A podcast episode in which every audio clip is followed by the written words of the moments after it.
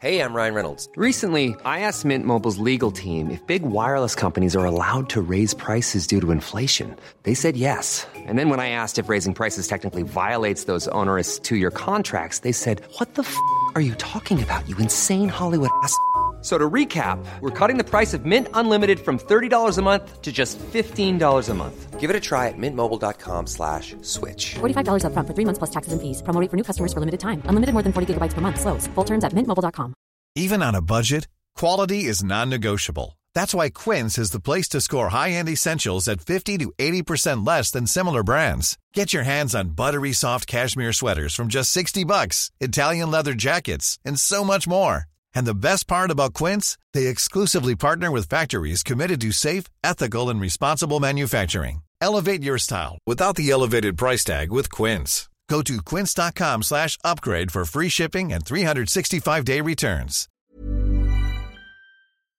För jag, jag blir eh, sällan arg. Jag har världens längsta stubin. Den är lång som en fisklina. Men när den, när den smäller, då smäller det utav helvete.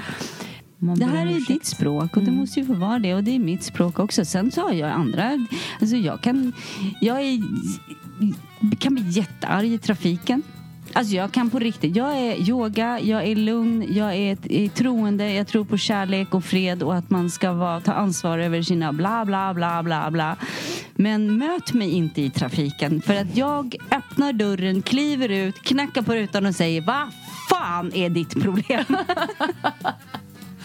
Och sen efteråt bara, vänta nu, var kom hon ifrån? Men då ser man oftast personen i fråga som bara, åh hjälp Malin Berghagen, hon ser arg ut. Och så vinkar de lite bara, ja det är okej. Okay.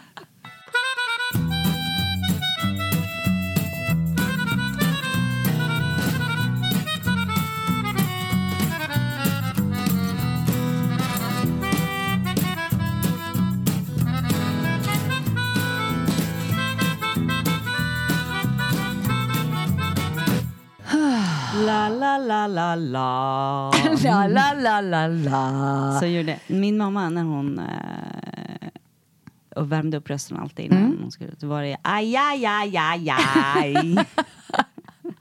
Vad- Vadå, sjöng hon inte upp? Liksom, nej, lå? nej, Nej. nej. Ja, där var jag uppsjungen. Okej, ska vi köra eller? Mm. Fett.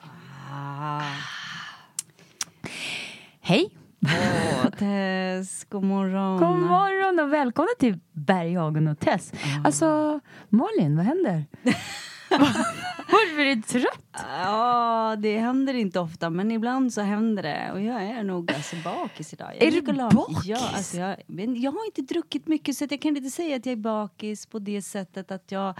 Åh, vad jag drack igår. För jag drack två små såna öl, flasköl. Och sen så, men sen så tycker jag ju om att gå omkring med en liten whisky. Som jag kan gå och snutta på så här hela kvällen. Eh, men sen däremot då så åt jag väldigt sent för jag blev hungrig mitt i natten. Och sen så, och vi var ute i liksom Stockholm, det har ju inte jag varit på hur länge som helst för jag går ju alltid och lägger mig så tidigt. Promenerade genom Stockholm och var nere runt eh, Stureplan där och, och var på några barer där och satt liksom. Och sen så dansade jag. Ja, men det jag tänkte fråga. Jag vet att du älskar att dansa, så du fick dansa varför? Ja, jag fick dansa. Coolt. Och det var fantastiskt. Det var så roligt. Ja, så Och- värt. Och ja, ja, ja, ja. Och sen så promenerade vi hem. Och Mm. det är då jag blir lite så irriterad över att min mobil inte är ännu bättre. Och då är ändå mobilerna fantastiska. Varför Men då? det var så, alltså Stockholm är så vackert. By night. Alltså, vattnet var alldeles stilla. Och så du vet när man går över bron över till slottet Mm. och, och vid Skeppsbron och du vet av Chapman, allting. Alltså det är så vackert. Alla Mm. tunnlar som är upplysta. Jag försökte filma det. Jag ska lägga ut det på någon story. Det var liksom, men jag var, du vet. Fast sådana där saker kan man ju aldrig filma. Mm. Egentligen. Det går ju inte. För det, det blir aldrig bra när man filmar sådana vackra vyer. Där. Och sen Stockholm lugnt. Jag menar det är varmt, det är sommar, alla är ute, liksom ute och, eh, på semester någonstans. Så det var en så vacker eh, sommarnatt och det var... mm, jag försökte komma på varenda så här Stockholmslåt som Orup, Sarah, Lisa Nilsson. Monica Zetterlund. ja. Sakta vi går genom stan. Ja, det var, det var så mysigt. Och sen så kände jag sådär att ja, men vad härligt att man kan vara lite härlig. Du är härlig. Och Ja, jag är så stolt över dig. att du i härligheten bara tog eh, slag i saken och gick ut. Ja, och att det inte behövde bli party party, bli full eller något sånt där. Utan bara att, att få vara Och jag kul. säger så här, Mm. det här är en strof som eh, eh, eh, jag brukar bli så här, okej, okej. Det är en dag imorgon också. Ja, exakt, fast det vet man ju inte. Nej. Ja, men ska du verkligen eh, göra det här? Ja, jag ska nog gå och knyta mig det en dag imorgon också. jo, men det, det är det ju absolut. Men det är skönt också att kunna tänka att fast jag kör. Ja, och sen så tror jag så här att det som var lite räddningen igår för mig, tror jag, det var att när jag kom till det här, ah, nu är jag trött. Nu borde jag gå och lägga mig. Klockan är strax tolv. Nu kanske vi ska gå hem. Så tänkte jag just så här, men ah, vad jag är trött på att vara tråkig i mina ögon. För att jag kan tycka att det är lite tråkigt. Samtidigt som jag var väldigt trött. Men då kom jag på att jag var hungrig. Och eh, och då ville jag verkligen sätta mig och äta någonting riktigt, riktigt gott. Så jag åt verkligen supergott. Jag har jag tror aldrig ätit så sent på natten förutom när jag vandrade hem i Paris och åt crepe när jag var du vet, 18 år. Något sånt där. Eh, och då får man ju ny energi. Eh, Så det var, det var inte... Räddningen på, på något sätt var inte det här att med, ah, nu ska vi dricka så mycket som möjligt bara, utan det var sällskapet, mysig kväll, åh vad härligt, och kan vi inte prata och äta och dansa och livet är långt liksom. Fast det är ju allmänt känt att när man part, part, partajar, när man partajar då ska man ju äta innan man går och lägger sig. För att, nu Frank, vad är det nu? Frank. Frank, vad är det? Nej men, det är ju allmänt känt. Ja. För man mår bättre när man får äta på natten. Och då vaknar man upp och är så här, mm, lite bakis men ändå, det funkar. Mm, ja, nej, men så att jag hade en jättetrevlig kväll. Eh, och jag måste också då eh, tacka fantastiskt mycket för allsången. Var, var, det var härligt att vara där och det var lite hjärtskärande Tess. Varför då? Nej men alltså, jag vet ju att du kommer ju vara på Allsången flera gånger till. eh, Även om det inte är med Alcazar. Men det kändes lite grann, du vet. Även om jag vet nu att jag kommer att titta på er ganska många hela det här året. Och där det kommer bli ja, sista gigget, sista gigget, sista gigget under ett helt år. Så var det liksom, ja, det var lite melankoliskt att se er där uppe och man gick igenom alla låtarna och man såg hur publiken bara älskade er och den gemenskapen och alltihop. Det var lite melankoliskt. Men jag är så himla stolt att ni har tagit det här beslutet och jag vet att mycket ligger ju hos dig, att du har valt att våga gå en annan väg. Vilket är så viktigt, att våga bryta upp ifrån någonting som r- funkar. Trygg ek- ekonomi, ni kan varandra och, det liksom, och våga kliva ut till någonting helt annat. Förändringar är någonting bra. Så beslutet som, som jag tog var ju inte helt lätt kanske. Man ska sluta när man är som starkast, man ska sluta när man är som bäst. Och det Om man kände- vill det, Tess. Jag menar, det är ju också så att det, det, måste, det, man, det finns ju en sägning som är så. Man ska Mm. sluta när man är på topp och du vet allt det där. Eh, om man nu, eh, men sen finns det ju, alla är vi olika och en del Mm. vill ju hålla på med samma sak för evigt och det kanske funkar. Jag menar, titta på min mamma. Hon har alltid varit, på bäst, eller varit bäst och höll på med samma sak hur länge som helst. Men det jag är så imponerad av, framförallt i ditt val, eftersom jag känner dig bäst, så är ju det här att men jag vill någonting annat. Jag vill någonting annat, jag vill utvecklas, jag vill skapa någonting annat och våga släppa någonting som är på topp. För att man känner inom sig att jag vill någonting annat. Det är det som är coolt.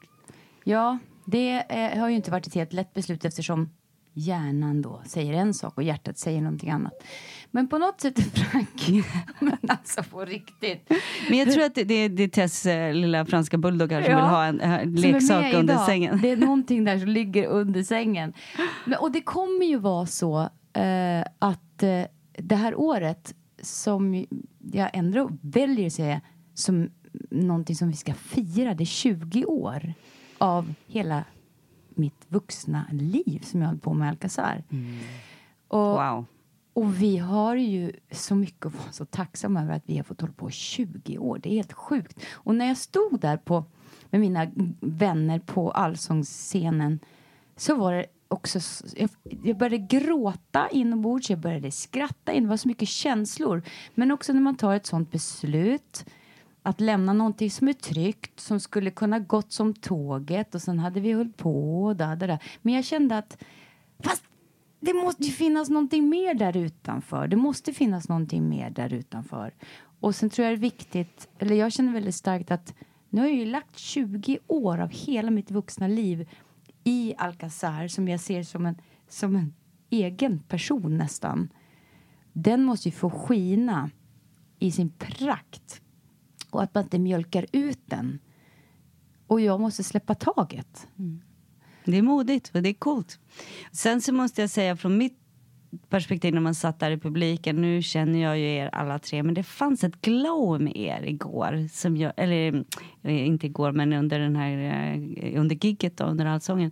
Det var ju att eh, Någonting har hänt i Jag med ert, ert beslut. Någonting har hänt med ert beslut. Som, för att ni var faktiskt tre individer igår. Alltså ni var inte ett.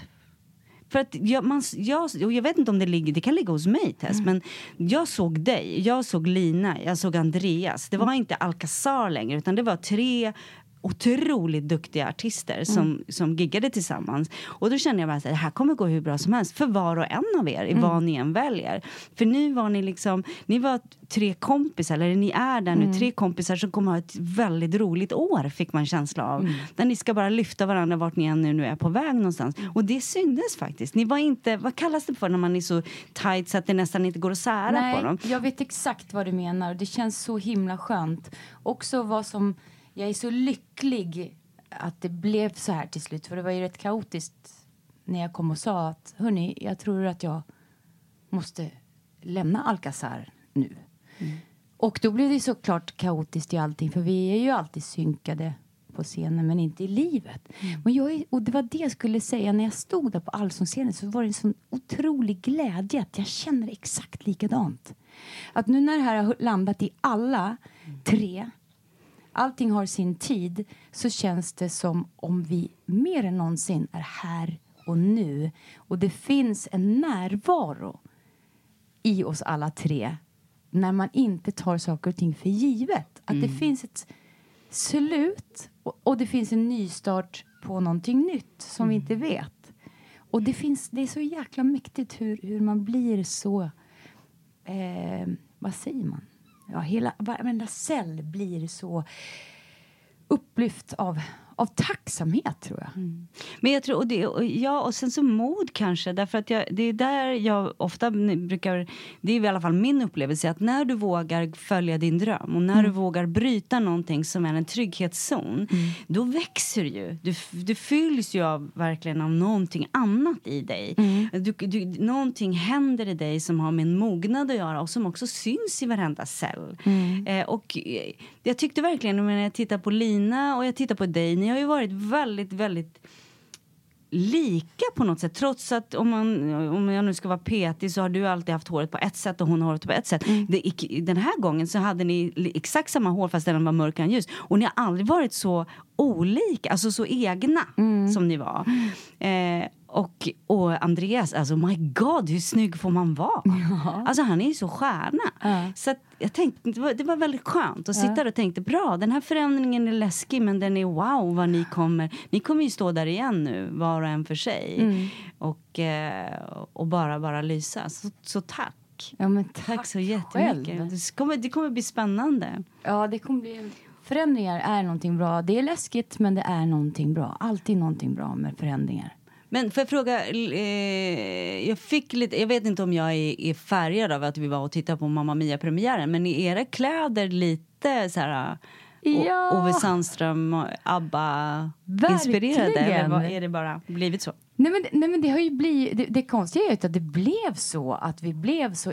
Det var ju inte så att vi strategiskt tänkte så här, åh, då och då är det eh, premiär på Mamma Mia-filmen.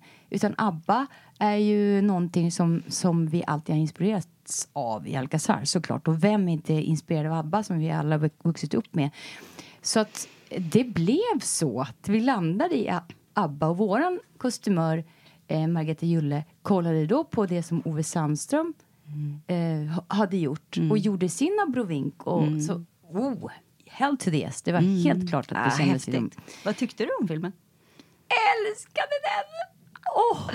Vad tyckte du? Äh, jag, jag älskar den också. Jag älskar den här känslan av att det är lite, lite på gränsen till töntigt när de börjar sjunga på grund av att det är det är så vi har gjort. Alltså, jag älskar att man får känslan av att de har tagit en sopkvast och ska nu ab, eller mima till ABBA, vilket vi alla har gjort. Alltså, det är ju fantastiskt bra musik, och det, det är, men jag kan få lite grann så här, för inte alla sjunger ju perfekt ibland och, eh, och inte alla kan dansa av de som är, men att vi alla har ju det här i oss, att vi ska få mima till ABBA när som helst. Och, och jag och Martin, vi sitter ju och sjunger i bilen hej vilt, liksom, oavsett vem det är som sitter där. Att våga bara, ABBA har ju gjort det, lärt oss att bara ta, ta vad som än finns i närheten och hoppa upp på sängen och do your thing. Och den... Var det så när ni var små, du och Kristin och Monica, eller åtminstone du och Kristin, Mm. var Frida och Agneta? Eller? Alltså vi var ju inte det, för Kristin var ju då lite yngre och jag ville ju gärna inte ha lilla syster med mig på allt. Men, men eh, eh, jag och mina tjejkompisar och framförallt då eh, Camilla och eh, k- min tjejkompis till mig som heter Camilla, vi gjorde ju, och hon var ju mörk, jag fick ju alltid göra då Frida? Agneta. Nej, jag fick ju faktiskt göra Agneta. Va? För att jag var lite ljusare. Men, men till saken hör det att jag kände ju Frida. Jag vet! Och när vi var på Mallis, då, åkte, då lämnade vi av din mamma Mm. hos Frida. Men berätta, berätta. Jo, men när vi... ehm, Eh, när jag fyllde 50, då var ju ni allihopa där nere på eh, Mallorca och skulle fira. Och då hade jag...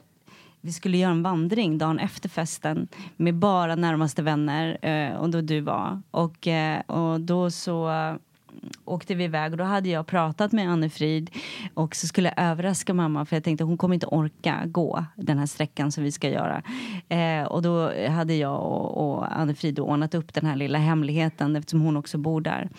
Eh, så då släppte vi ju av henne eh, där uppe någonstans i bergen och så kom ju då Anne-Frids man och hämtade. Och hon kom ihåg honom men hon kunde inte riktigt koppla. Hon visste inte var hon skulle någonstans och sen så bara åkte hon ner efter den här eh, fina eh, vägen och ner till grindarna och då stod ju Anne-Frid där. Sen hade ju de värsta tjejsnacket säkert i två, tre timmar. Men det som var härligt var ju när vi plockar upp mamma sen. Ja, så just det. det. var ju bara ABBA hela tiden i bilen. Vi sjöng ju allt vad vi kunde komma Just på i alla generationer. Det var ju så härligt. Hela bussresan hem så hade vi ABBA-fest Mm. i bussen. Ja. Nej, men, och det var, jag tyckte Alltså, jag tyckte nog bäst om den här ABBA-filmen.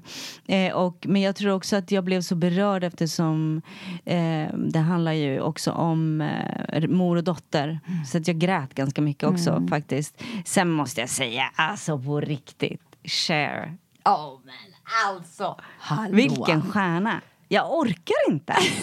Vad är så- Vad är hon, 73? ja, och du Va? Vad sa du? Hör ingenting.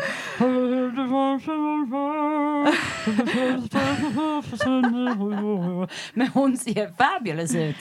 Helt fantastiskt. Och du vet bara den scenen när man vet att nu kommer hon. Alltså jag satt och hoppade i stolen. Och vilken entré sen. Bam! Vilken stjärna! Oh, wow. Och det är där vi aldrig får sluta Tess, att vara stjärnor. Alltså oavsett om vi bor i Örkelljunga eller var vi än bor. Min mormor, hon bodde i lilla, lilla Järvsö. Och för henne var det nog att varje gång hon skulle gå ner och köpa kaffe då sätter man på sig snyggkappan, man fixar till håret, man drar liksom cigarill, har cigarillerna i handen. Man går ner som en stjärna, man markerar, här är jag. Liksom, man går inte ner i träningsbyxor och lite, du vet, snurrig i håret. Utan man ska alltid vara lite, lite tipptopp, för man vet aldrig Man vet aldrig man... när man behöver sjunga. och ta en, ta en gurka där nere och dra av en ABBA-låt. Oh my god. Vad, hem, vad, vad mer har hänt då? Mm, Veckan. Vad har mer hänt i den här veckan? Ja. Vad hände dig i veckan? Jo, men du! Ja. Vi var ju uppe i Järvsö. Ja men hallå! Hallå, Hur kan du vi glömma det? Mm. Tack, så jätteför, tack så jättemycket för t-shirten förresten. Ja. I am your sister. Ah, älskade den. Mm. Verkligen. Och det var jättemysigt att du följde med upp och hängde med mig och lilla syster eh, och bara var. Det Mm. blir ju en ny plats nu där uppe med, eh, med oss. Sådär. Jag lärde mig mycket den här helgen. Det gjorde du? Ja. Vad lärde du dig då? Nej, då? men jag hade bra samtal och Kristin lärde mig att se. Jag älskar ju metaforer. Det får mig att förstå saker och ting.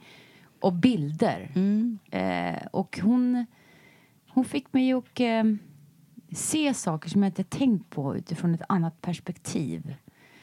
Nej, men jag tänkte mycket eh, på det vi pratade om där uppe i Järvsö. Kommer du ihåg att vi pratade med syrran om det här med, med eh, att du och jag är så spontana? Att man känner att man vill Eh, hur svårt kan det vara? Varför ska man få en sån uppläxning hela tiden när man Just kommer det. och säger kan du ta hand om min hund samma dag? Och då, då är det här att man inte får det här eh, ja eller nej. Utan, utan man får varför måste du alltid vara ute i sista sekunden? Och så kan vi lite raljera med att ja. men hur, trå, alltså, Ja, hur hur svårt kan det vara? Ja. Liksom?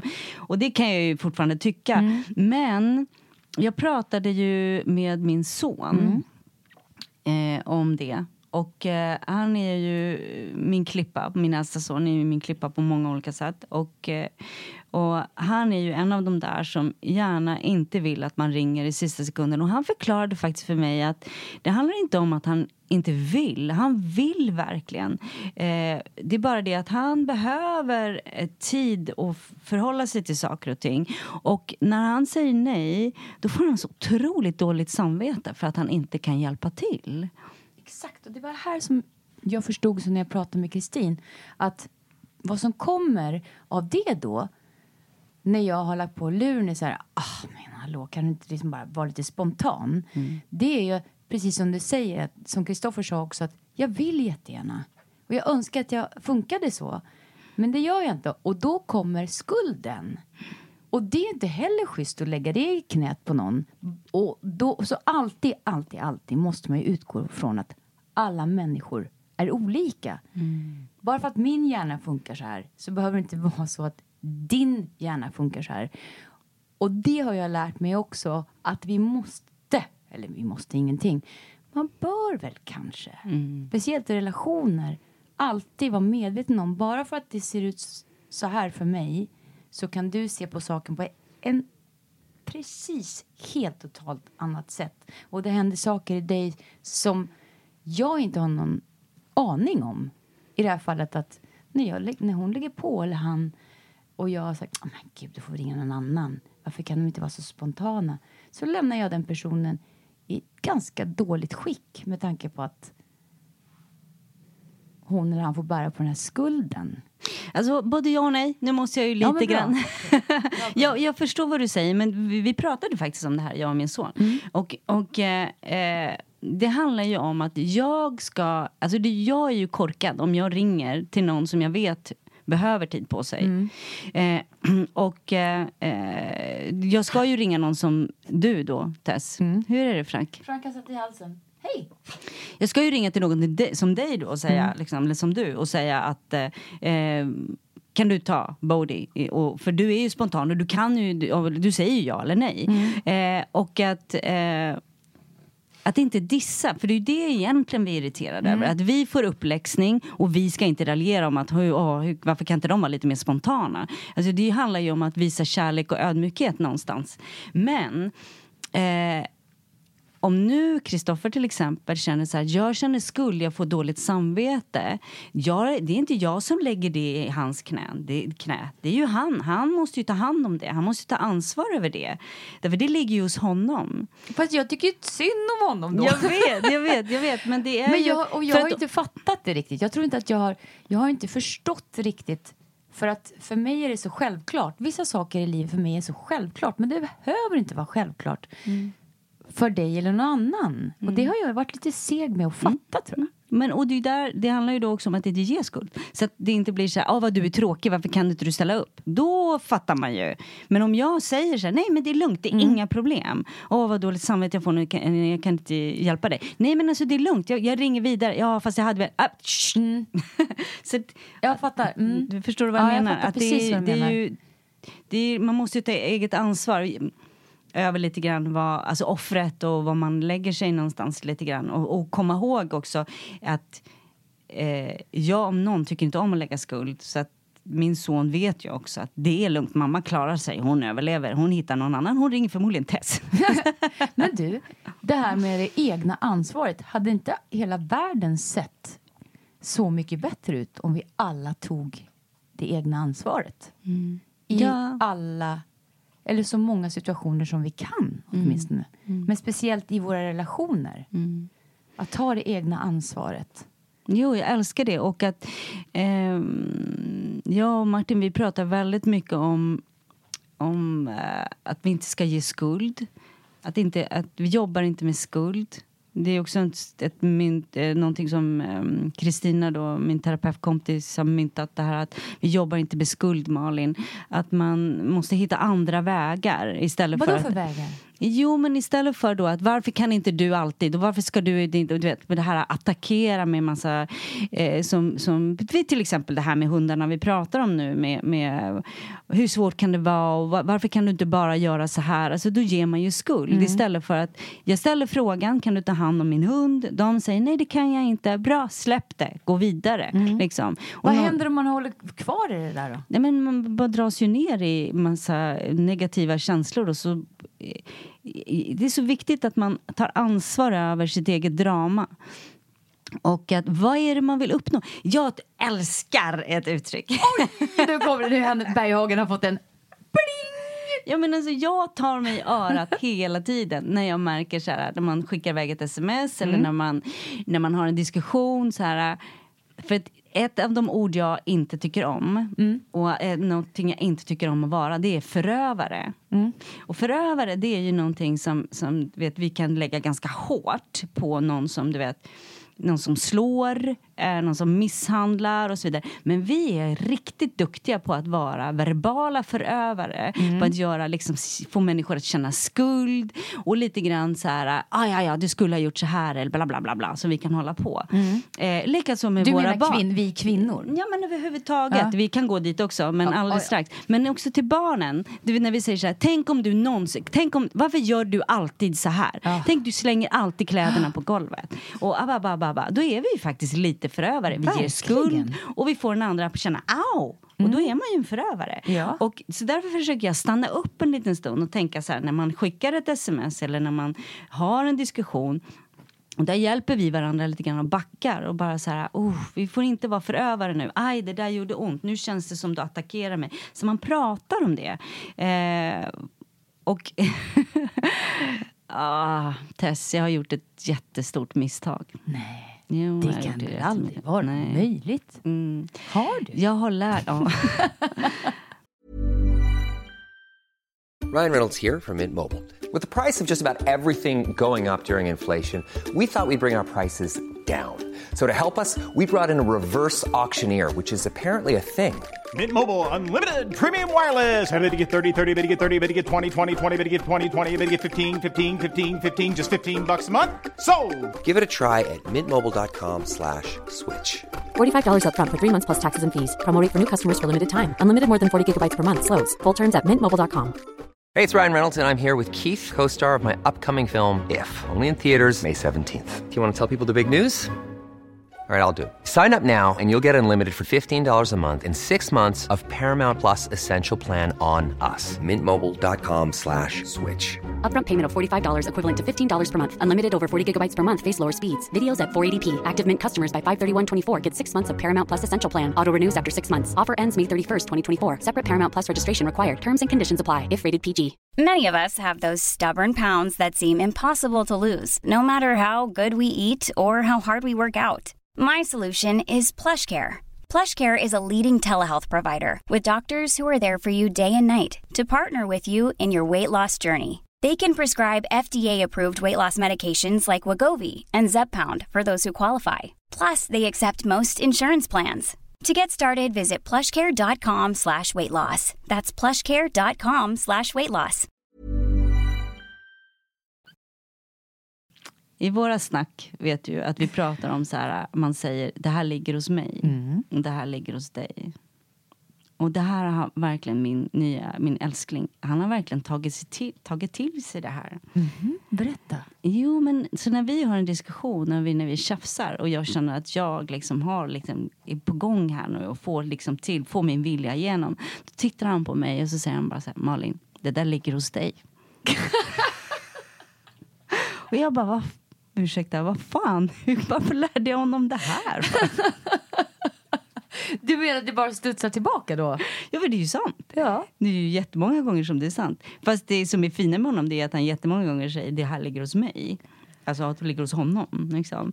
Så det här är det egna ansvaret. Att ta det egna ansvaret betyder att man tittar på Shit, det här är faktiskt inte ditt problem. Utan nu är jag orolig. Eller nu tycker jag att det här är besvärligt. Eller nu skulle jag egentligen Eh, jag tycker att det är jobbigt att ta hand om din hund och det ligger hos mig. Det är, det är absolut ingenting mot dig men jag, jag behöver mer struktur eller jag behöver, du vet. Att det, ta det egna ansvaret. Älskar det. Det där ligger hos dig, det här ligger hos mig. Älskar det egna ansvaret. Älskar det så mycket. Jag hoppas att jag tar ett eget ansvar. Men jag tror att jag är hyfsat okej på det ändå. Och att inte vara förövare tror jag är Och- väldigt viktigt. Ja. Att inte vara förövare. Har du något, kan du ta ett exempel? Det var ju bara att se om du fattar vad jag menar. Det vanligaste är ju barnen, tycker jag. Alltså, man tror ju att man är en jättebra förälder men så ser man inte att man kontrollerar och ger skuld. Varför gör du inte så här? Måste du alltid? Varför har du så svårt att bara komma i tid? Varför kan du inte packa din väska?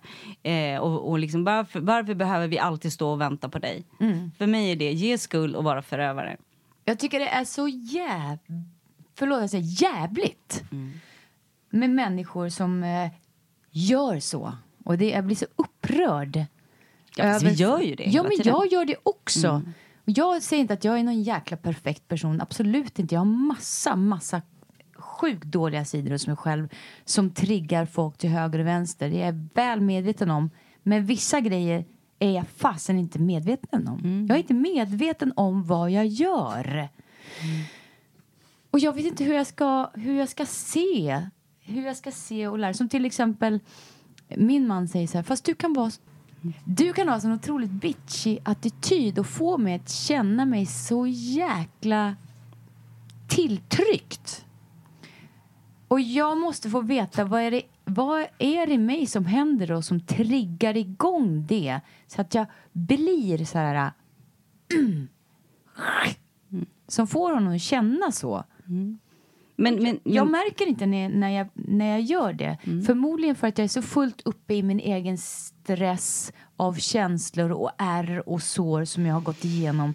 Så att fort jag någonting triggar igång det inom mig så blir det det blir inte jag på något sätt. Det är som en, det är som en eh, drake som kommer fram och bara ah!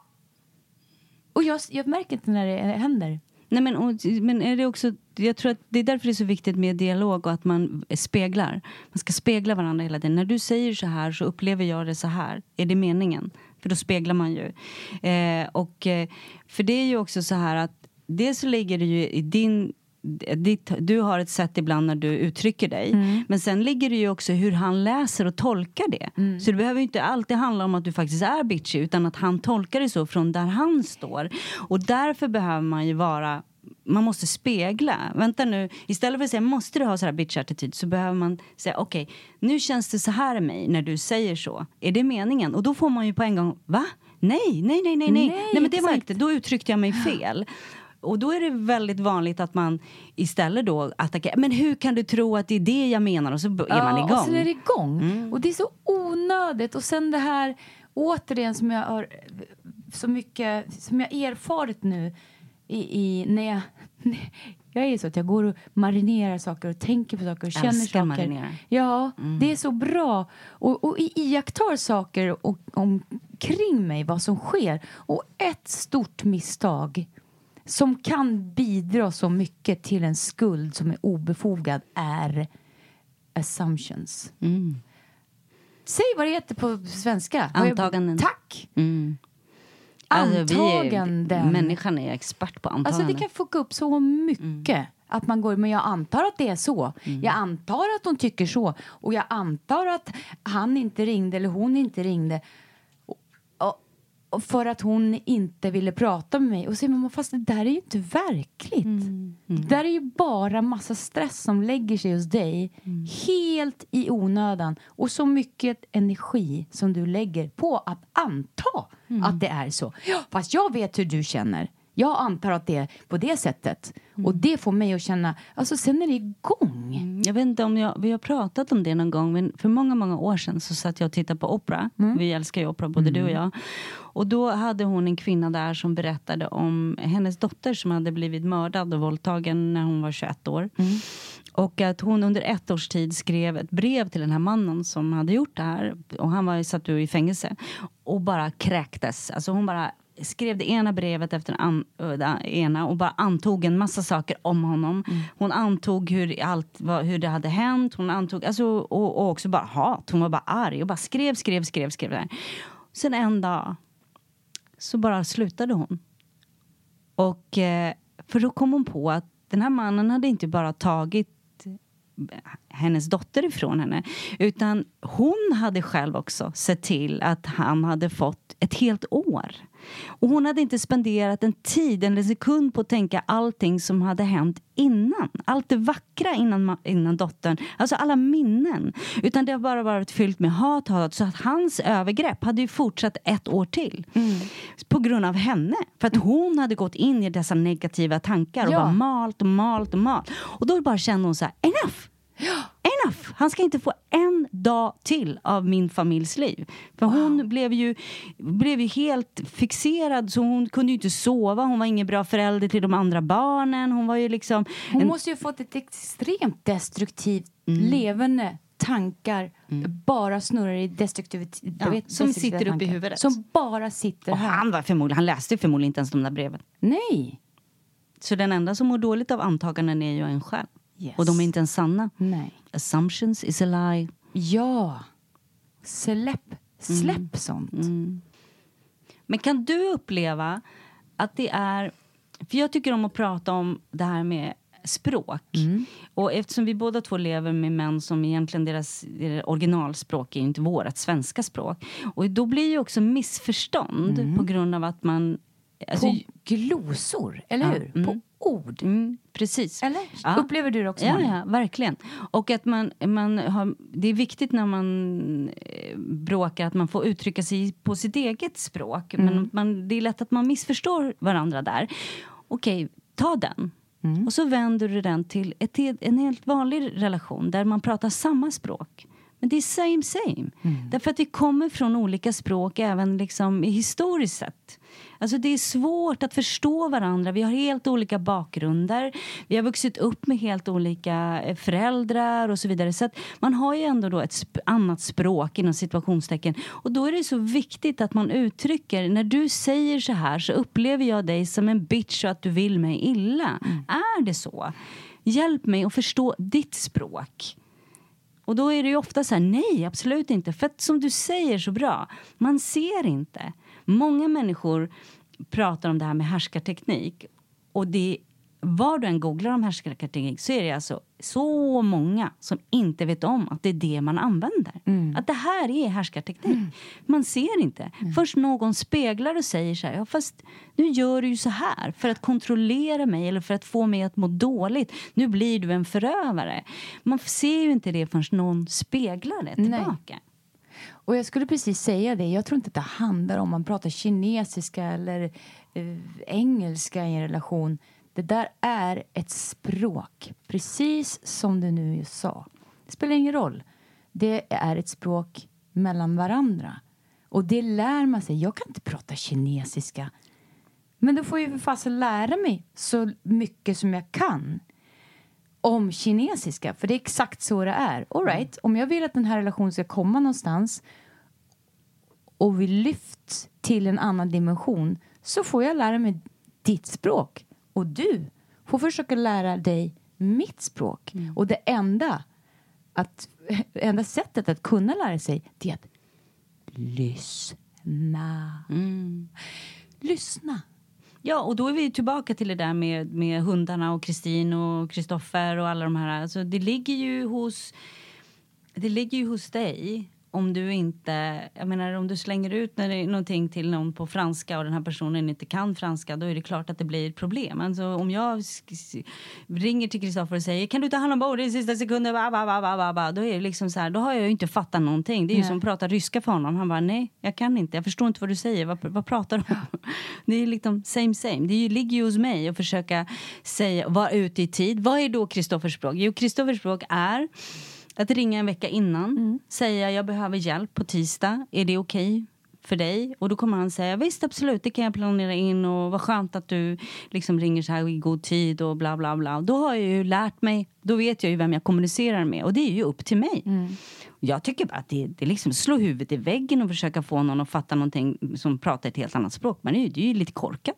Ja, men jag vet. Och sen, men jag måste också gå till mig själv och säga så här, varför kan jag inte vara så tydlig i ett språk? Jag vill så gärna lära mig, jag försöker lära mig språk, men så ser jag också, jag har ju mitt språk som, hur ska man säga det här? Jag menar med, mitt mönster. Saker som jag har tagit på mig, jag ser det som små post-it-lappar till exempel, jag håller på med mina metaforer. Att jag tar en post-it-lapp och så mår jag dåligt för det av någon som sagt någonting till mig för fem år sedan. Sen har jag satt det på mig. Sen har jag tagit någon, någonting annat av en post-it-lapp och någon som inte var där för mig när jag ville att den personen skulle vara där. Så jag är lite bitter på den personen. Och så, så blir de här post-it-lapparna så otroligt många. Men en stor post-it-lapp som jag känner igen i mig själv som det har kommit, som förmodligen kommer från min barndom eller någonting, det är skulden. Det dåliga samvetet. Att jag på, någon, på något sätt känner så här, ja fast den här Åh! irriterande känslan av att vara alla till lags och så fuckar man upp det för att den sista man lyssnar på är en själv. Och det kan irritera ihjäl mig. Om man bara, stopp, vänta nu. Vad vill jag? Hur kan vi lösa det här? Hur kan du, Tess Merkel Solomons, lösa det här? Hur blir det här problemet löst utifrån dig? Inte att du kastar med ditt spö här till 18 000 riktningar och bara försöker fiska in eventuellt hur du kan vara till minst besvär. Och det är det som stör mig. Och jag tror att det är den, nu fick jag så här light bulb moment faktiskt när vi sitter här och du bara sitter i, i din lilla Jag härliga väsen Malin. Så kom jag på att, aha, just det. Jag kom på det nu lite grann. Att det är klart att det är så. Men du vet, många av oss har ju det här äh, att vara gillad. Att man vill alltid vara älskad. Man vill aldrig vara osams med någon. Nej, men jag har ju kommit på det nu att det är förmodligen i den känslan och all den här alla post-it-lapparna som jag har burit på, som jag inte har tagit hand om och tittat på, kastat åt sidan. Det är ju där bitchen kommer in. Och det är det språket, mitt bitchiga språk, som folk inte kan förstå. För det är inget trevligt språk. För det grundar sig inte i kärlek och medkänsla. Utan det är bara ren och skär panik. Panik, rädsla till att inte vara bra nog. Eller? Kan det stämma? Ja, alltså jag, jag tror att det finns jättemycket härliga eh, clips på det som vi ska, ska visa dig någon gång ute på, på Youtube. För att ofta så är vi också, mycket av det vi säger och slänger ut oss verbalt, det är faktiskt någonting som vi har hört och sett när vi växte upp. Ofta väldigt, eh, när vi förminskar andra människor eller när vi slänger ur oss saker, det är för att vi själva har hört det eh, när vi var barn. Alltså man, det är därför jag vill inte bli som min mamma, jag vill inte bli som min pappa. Men så är det. Vi, vi har oftast den attityden och, och, eh, och vi kan vara världens finaste människa men sen är vi i trängt läge. Då kommer det där som vi själva har fått höra. Varför plockar du aldrig upp kläderna för? Eller bla bla bla. Då så säger vi det som... Som vi har blivit lärt av våra föräldrar. Mm. Men Tar vi också- det, det mönstret, för det är det enda mönstret som vi kan ta. Men vet du, det, det, alltså, du, får inte, du får inte vara för hård mot dig själv också. För det viktigaste är ju någonstans också att se att det är ju att, att ta de här, in, inte bara ta de här post-it-lapparna och bara slänga dem åt sidan. Utan faktiskt bara så här, ta bort en i taget. Så titta på den så här, nej, den här behöver jag inte längre. Den slänger jag iväg lite. Och den, alltså alla de här som du tittar på med dig själv, du hade ju inte sett dem om inte Kenny och alla människor runt omkring dig liksom talar om för dig att de finns. Dessutom så hade de ju inte funnits heller om det inte vore för allt som har hänt här i livet. Så det är ju en del av att vara människa och det är ju en del av att växa och utvecklas. Och istället då för att känna shit vilken bitch jag har varit emellanåt så är, kanske gå in och ge själv, dig själv cred över att du faktiskt har sett det nu. Ja, wow, yes! För Wow, där är, ju, äntligen. där är ju också vi är så bra på att, att slå på oss själva. Mm. Och det blir inte bättre av det överhuvudtaget. Så fuck that. Jag tror att det är en blandning av saker och ting också. Men jag är ganska, jag är ganska trött på att man, att man attackerar sig själv och att man attackerar andra. Vi pratar om det jättemycket hemma. Att eh, nu känner jag mig attackerad. Är det det du vill att jag ska känna? Nej, det där ligger hos dig. Nej, det här ligger hos mig. Okej, hur pratar vi om det här? Och ibland så släpper vi det bara. Och nu ska jag sätta... Du, du vet, det knorrar lite när man sitter i en skinnfåtölj som jag sitter nu. Det låter som man fiser. Ja. En sak som, som eh, jag ser händer i min omgivning också, eh, hur man står i vägen. Man säger så här, ja fast det står i vägen för mig, jag kan inte gå dit. Det är så mycket som står i vägen för mig. Och så bara, "Ah, okej. Vad är det som står i vägen exakt för dig att, att få en clear vision eller fri sikt framåt? Ja, det, det och det. Fast nej. De där sakerna kan du ju plocka åt sidan. Det är bara att ställa dem åt sidan en stund eh, i den andra vid sidan, i vägrenen eller vad som helst. Det är väl inga konstigheter. Jag vill liksom göra andra Men- saker. ja. Ja, förlåt. Men sen så kommer det fram att den personen är en själv. Det är ju den som står i vägen. Och man bara, men det enda som står i vägen för mig nu och komma förbi och fram, som han sa, det är jag. Mm. Vi står i vägen för oss själva väldigt mycket i vårt negativa tänk, i vårt att vara liksom att skylla på alla andra eller att skylla på sig själv. Eller det är mycket, så, återigen, antaganden Och det egna ansvaret. Det egna ansvaret. och rädslor. Mm, verkligen. Det är oftast vi, men det, men det är därför jag älskar när vi åker iväg som vi gör. Och jag är så glad att du, eh, när vi för första gången gjorde de här resorna, yoga och dansresorna, vi började i Grekland, på Rhodos när vi gjorde dem först. Eh, därför att vi kan använda dansen som ett, ett uttryck och ett sätt att komma ur det här stiffa sättet och ta det här egna. Eh, vart vill jag? Jag vill inte stå i vägen. Jag vill inte att mina rädslor ska stå i vägen längre. Och se de här grupperna, hur de eh, öppnar upp kropparna och hur du får dem att börja röra på höfterna och lite grann verkligen plocka fram sin feminina kraft. De, några av dem, jag vet ju till exempel Camilla som jag jobbar med, hon har ju alltid känt sig väldigt maskulin i hela kroppen och du har ju verkligen fått henne att röra på höfterna och plocka fram det feminina. Och det i sig gör ju också uttryck i allting annat runt omkring. Precis som boxningen var jätteviktig för mig för då lärde jag mig att också verbalt säga vad jag tycker och tänker. Att våga och, och eh, ta ansvar över vad jag känner oavsett om det blir så att någon kanske blir arg på mig för att jag säger det. Så det är ju det som är häftigt med det fysiska språket och du måste ju se det väldigt mycket. Ja, Liksom- jag ser ju också det som jag aldrig någonsin hade trott när jag eh, och Kenny åkte med det här året till Costa Rica. När det, jag, jag tänkte så här, okej, jag surfar. Jag är ingen surftjej, tror jag. För jag är rädd för vatten, jag är rädd för stora vågor, jag är rädd för sånt. Men alright, så följer jag ju med dig och du bara, det kommer älska det. Eh, no, it's not gonna happen. Efter en dag på den här surf, surfbrädan, jag har aldrig någonsin varit med om dess like. Jag vet inte vad som hände. Men det var det mäktigaste på sjukt länge. För att man kastar sig ut genom de här stora vågorna som reser sig mot den. Och jag vet, det kanske är två äpplen högervågor, men för mig Alltså, var det du kan ju monster. gå.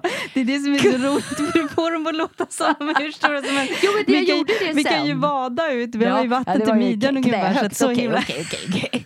Det var inga sådana monstervågor kanske första dagarna. Men i mig kändes det som det Ja, var monstervågor. ja. Som de var två, det var ju två äpplen höga vågor. Men för mig att bara lägga sig på en bräda och simma ut, ut var ju helt sjukt. Varför gör jag det här? Och sen när jag gjorde det själv dagen efter, för jag skulle ju minsann ut där. Jag var ju livrädd. Jag åkte ju runt som en eh, blöt socka i en tvättmaskin och hade panik. Jag som knappt kan hoppa ner, koka kaffe under vattenytan utan att få vatten i öronen i vanliga fall. Men jag bara, jag gör det bara. Och vet du, att det är den bästa känslan jag haft by far på den resan. Nej, För jag men det, så gjorde det var fantastiskt att se dig. outside the fucking box som jag aldrig hade trott att jag hade vågat göra. Men så var det ju för mig också. Jag älskar ju vatten, behöver vatten eh, på alla tänkbara sätt och är livrädd för djupt vatten och vill inte hamna under eh, vatten. Eh, men för mig var det mycket metaforer. Alltså jag försökte se varje våg som alla mina rädslor som jag försöker ta mig igenom. Och att lära mig liksom så här, vågorna kommer. Men om jag dyker under dem, där är det alldeles stilla. Eller om jag hoppar över dem. Eller framförallt om jag håller i surfbrädan. Ja, och det är verkligen som en metafor. Det blev så otroligt tydligt. Och så fort man kommer i den här rädslan så går det ju, då blir man ju som en liten blöt strumpa i en tvättmaskin. Men när jag verkligen fokuserar och som du säger dyker ner lugnt och fint. Vad kan hända? Vad är möjligt? Det är fucking som livet är. Men kan inte du tycka också att det, det är lite barnsligt larvigt att bli så otroligt glad över att stå i några få sekunder på en bräda. där, där vattnet är egentligen upp till låren. Det är inte djupare än så. Därför att när du börjar med surfingen, så jag är ju ute på de gröna nu men det är ju mitt fjärde år. Och det har jag verkligen fått kämpa för att komma ut. Alltså jag hade så bra surf nu sist i Costa Rica Ja, så jag lever på liksom det fortfarande. Men det, det, det har ju tagit några liksom, det har ju tagit tid. Men hur barnsligt roligt det är. Kul. Att bara liksom så här, okej jag står, boom! Man, och just få ha den här barnsliga känslan Ja. av att vara Alltså inte tänka så mycket på vad andra tycker och tänker utan bara få leka. Där har du en sån viktig ingre- ingrediens. Hallå? Säg inte de där svåra orden. Ingrediens. Ingredient. Ja. Är lekfullheten i livet. Kan vi prata om hur viktigt det är? Mm. Jätte, jätte, jätteviktigt. Livet- Precis som jag kände nu när jag gick ut. Ja. Och det är så lätt att man hamnar i det här att Nej, men jag orkar inte göra det. Jag, jag orkar inte. Nej, det, det där har jag slutat med. Jag orkar inte gå ut längre och vara uppe klockan, till klockan fyra på morgonen. För det är en dag imorgon också. Nej, det kanske inte är en dag imorgon. Och imorgon, om det inte den dagen kommer, kommer det vara jäkligt glad för att du tog en liten whisky och fick en fin promenad Jo, men- på natten. Ja, jag måste bara säga, för det här, det här tycker jag är så himla viktigt. För det handlar inte om att, att oh, jag kan vara död imorgon, så, död imorgon så nu ska jag festa och partaja och göra. Utan det handlar om kvalitet. Det handlar om att ha roligt, att ha njutning. Att, att, att Eh, jag menar som sagt, jag gick omkring med en whisky och den, den, det har jag ju ärvt av min mormor. Alltså bara gå omkring med den och hålla den i handen och sippa på den.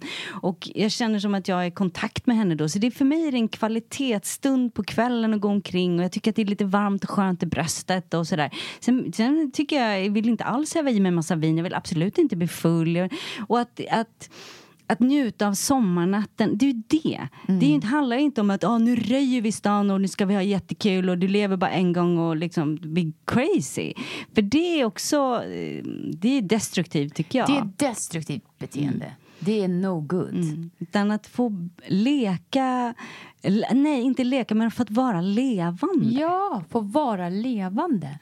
Och det var någon som sa att livet är alldeles för dyrbart till att tas på allvar. Och det är ju faktiskt sant. Och det är som vi brukar prata om att tänker du för mycket så blir du inte lycklig. Tänker du för mycket och håller på och gör eh, antaganden och det jobbas så fasen här uppe i hjärnan. Vad händer med hjärtat då? Ah, nej, men jag, vill, jag vill verkligen känna att... Jag kan, jag kan faktiskt säga att... Jag kan säga att jag nu är på en plats där jag känner så här att skulle jag dö imorgon så skulle, jag, skulle det vara okej. Jag vill ju vara, bli jättegammal och jag har mycket som väntar. Så det är inte det. Jag vill, vill absolut inte dö. Men du vet när man har den här känslan att man är man lever och man tittar inte tillbaka och känner varför gjorde jag inte det? Jag menar, jag har varit hemmafru uppe i Hälsingland. Jag har öppnat min egen yogastudio. Jag gick ifrån teatern till yogavärlden. Eh, fast alla sa att jag skulle vara på Dramaten så valde jag att vara hemmafru. Jag har flyttat till Mallorca. Jag har lärt mig surfa när jag var 48 år. Jag har förlorat min mamma men nu är jag här med hela min familj och nu börjar ett nytt liv med Martin. Och jag har aldrig någonsin älskat och älskat så mycket som jag gör nu, 52 år gammal. Wow! Fattar du? Om man då inte... Alltså jag hade ju inte upplevt det här om jag inte hade vågat hoppa utanför min comfort zone emellanåt. Eh, och nu när vi var uppe i Järvsö så hade jag ju några av mina tjejkompisar där som sa bara så här, men hur, vad har du ingrediensen till det här med dig och Martin? Och då sa jag så här, ja men jag vet, för jag sa det två veckor innan jag träffade Martin. Då berättade jag om Alec Baldwin med skådespelaren. Han träffade ju sin eh, yogaflickvän på ett café. Och hon sitter på det här caféet och så bara utbrister hon helt plötsligt bara rakt ut i luften. Universum, jag är redo att möta mannen i mitt liv. Bara bring him in! Och hennes kompis sitter där och säger bara Shh, herregud, alla ser ju dig. Vilket var sant, för Alec Baldwin bara hmm, she sounds like fun. Och nu har de barn och liksom är gifta och är hur lyckliga som helst. Och så kände jag två veckor innan jag var matchen. Jag bara, man, då sa jag till min väninna, man måste vara redo att dö för kärleken. Alltså på så sätt vad jag menar är att det måste vara okej att göra ont. Jag kanske, jag måste våga älska igen till 100%. Jag vägrar gå omkring och känna halvdan kärlek. Jag vill. Okej, fuck, då får det väl göra ont då. Då får han väl slita mitt hjärta itu. Men wow, vad häftigt det är att vara i den här fantastiska underbara kärleken där man är just nu och i, med erfarenhet, med pondus. Vi liksom gör inte illa varandra. Vi pratar och vi älskar och vi är, vi är eh, i nuet så himla mycket. Är du rädd för döden? Nej, jag är inte rädd för döden. Jag vill bara inte lämna min familj på samma sätt som... Jag vill inte att mina barn ska känna så som jag känner nu när min mamma gått bort. Jag är mer rädd att mina... Så det är mitt ansvar över mina barn. Att jag inte vill att mina barn ska känna saknad och vara ledsna. För att jag, jag är inte rädd för dit jag kommer. Vad Absolut händer inte. efter döden då? Vad sa du? Vad händer efter döden? Efter döden? Eh, ja, det vet jag ju inte riktigt än. Men jag tror att man bara går in i en känsla av bliss. Jag tror att du bara går in i en känsla av frid. Därför att du släpper du, för allt det här försvinner som har med skuld, eh, samvete och eh, alltså du bara går in i en, en nothingness som är en väldigt behaglig känsla av en kraftfull kärleksenergi, tror jag i alla fall. Ja, Jag är ju troende, så jag är ju väldigt... Jag tror ju självklart att man går upp i någonting som man kallar gudomlig energi och jag har ju, ber ju aftonbön och jag tror på kärlek och så vidare. Så det, men om jag, ska, om jag ska göra den mer neutral eh, så tror jag att man går in i ett känsla av att vara ett med allt. mm, det tror jag med. Så jag är inte rädd för det som händer sen. Jag är, jag är mera så här, nej, men jag vill inte att mina barn ska vara ledsna och jag vill inte att, jag vill inte lämna dem. Att inte kunna prata med mig på samma sätt som jag nu inte kan prata med min mamma. Jag grät jättemycket igår till exempel för att jag inte hade henne att prata med. Vad gör du när du gråter då? När jag, jag, när jag gråter, jag går in i duschen. Ja, jag gör likadant. Var kommer det ifrån? Är det, är det en typisk tjej? Nej, men det är ett gammalt modelltrick som vi lärde oss när vi jobbade som fotomodeller. Att Ja, vi, jag, jag har ju inte varit fotomodell så jag vet inte var det kommer ifrån. Vad gör ni fotomodeller där inne i duschen Nej, men, vi är så, det- men du vet, ögon, eh, tårar är ju salta. Mm. Och då, då blir ögonen ganska paffiga. Mhm. Det blev de ju ändå, men det är nog för att jag var uppe sent. Men, men, eh, och då är det bra att gråta i duschen för då blir det inte samma, samma känslighet på ögonen. Det bara rinner, sköljs tårarna bort. Ja, men jag tycker också att det, det, det blir en skön, som du säger, sköljer bort någonting. Mm, jag kan ha en liten känsla av att Tess går in i en metaforkänsla när hon är i duschen. Mm, oh yeah. Som? Keep it going. Ur mig bara. Jag kan föreställa mig att du bara känner så att allt rinner av dig och ner i avloppet Ja. och all din sorg och allt du inte längre behöver det bara goes down Exactly. under. Men jag, blir ju, jag är ju som min mamma där. När jag är arg då börjar jag gråta. Gör Ja, det är svinirriterande. Det är Jag har inte alls... sett dig arg. Nej, men, nej, jag vet.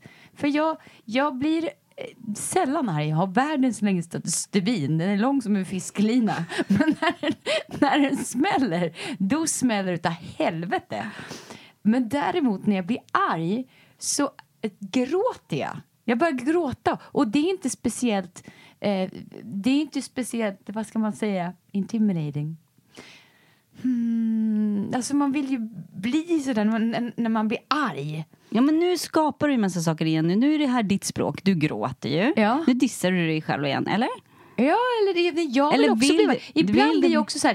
Fan, jag vill också så här, skriker och slår och, Mm. och bara kan säga till någon och dra... Och det gör jag ju ibland. Men du och jag är ju lite lika där, Nej. för vi är så här... "I am Ja, det, det gör också jätte... Du vet, det tar väldigt lång, Lång tid, tid. innan jag blir arg. Sen smäller det. Sen, Sen blir man tjuren och så blir stucken av Ja, geting. jag vet. Boom, säger det. Och då, jag tror att det hade varit sunt ändå att man kunde vara mer aggressiv någon jäkla gång. Fast det är inte bra. Det är inte bra heller. Nej, alltså jag Det tror att det, liksom- är- det är inte bra att lägga locket på. Nej, det är det verkligen inte. Men sen kan man blir det behöva här, bränna.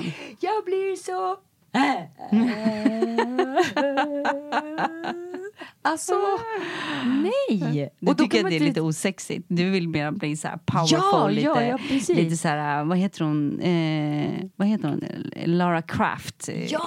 Arg, lite så här. Och det, ja, så det ska bli mitt nya mål. Att bli Vi har alla olika Lara sätt. Croft. Wonder Woman, boom! Yeah. ja. Nej, inte du och jag, vi blir... Jag är så arg nu. Jag är så jävla förbannad! Jävla idiot! Fast, fast vet du, har du märkt att det finns en bra... Jag har, fått, jag har fått höra det här faktiskt. Att det är ett väldigt bra vapen, måste jag säga. Är det? Ja, men alltså, jag tycker att det är jättebra. När jag inte, när jag inte märker att jag får igenom, alltså när jag inte får kontakt och när jag blir sådär arg. Om jag blir arg och argumenterar, då blir det bara mer argumentation. Och så blir jag då ledsen istället. Då faller ju, alltså då kan ju inte min älskling bråka med mig på samma sätt för jag är ju ledsen. Och jag vet att då blir det liksom så här, nej, men, nej gråt inte nu för vi ska, jag ska ju vara arg på dig och jag ska ju bråka med dig och jag ska ju inte, du vet. Det är ganska bra också Tess, att vara lite ledsen. Ja, det är jättebra. För det blir ju inte det här att man står och gapar och skriker till varandra Nej, på samma det är sätt. så värdelöst att gapa och skrika. Ja, jag kan tycka det. Det är liksom Var lite fint att visa det? så här, nej, men nu gör det ont i mig och jag blir ledsen och så får man trösta varandra och så får man uttrycka. Ja, och vad fasen spelar det för roll? Man Det här är ju ditt språk och det måste ju få vara det och det är mitt språk också. Sen så har jag andra, alltså jag kan, jag är, kan bli jättearg i trafiken.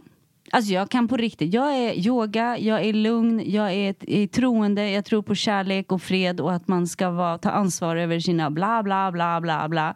Men möt mig inte i trafiken för att jag öppnar dörren, kliver ut, knackar på rutan och säger vad fan är ditt problem? Och sen efteråt bara, vänta nu, var kom hon ifrån? Men då ser man oftast personen i fråga som bara, åh hjälp Malin Berghagen, hon ser arg ut. Och så vinkar de lite bara, ja det är okej. ja du. Alltså, jag, kan inte du förundras över att vi kan fortfarande, fast vi har känt varandra så länge, prata så himla mycket? Det finns en oändlighet vad vi kan prata om. Ja. Vi kanske ska spara lite till nästa podd nu. Ja, vi har massor att prata om. Vet du vad jag skulle vilja prata om? Nej, Systraskapet. okej. Kan vi ta det i någon podd? Det här, varför är vi kvinnor bitches mot varandra? Hela metoo-grejen och killar får inte göra si och killar får inte göra så. Och så kan vi vara såna bitches behind our backs på tjejerna. Och stab, sno varandras killar, flirta med varandras partners. Eh, du vet, och, och vara riktigt, nej. Det ska vi Eller i verkligen. jobbsammanhang, alltså nej. Det Enough. ska vi verkligen lysa upp. Mm, mm, mm, mm. Jag älskar dig. Älskar dig. Puss. Puss.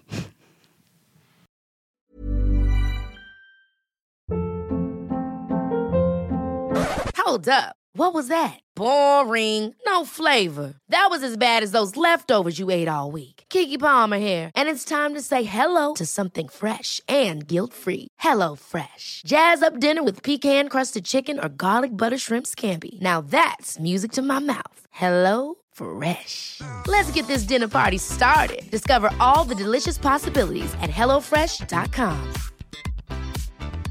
Hey, it's Paige DeSorbo from Giggly Squad. High quality fashion without the price tag. Say hello to Quince.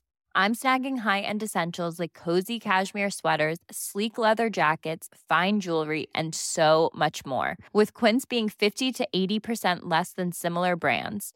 And they partner with factories that prioritize safe, ethical, and responsible manufacturing. I love that. Luxury quality within reach. Go to quince.com slash style to get free shipping and 365 day returns on your next order. Quince.com slash style.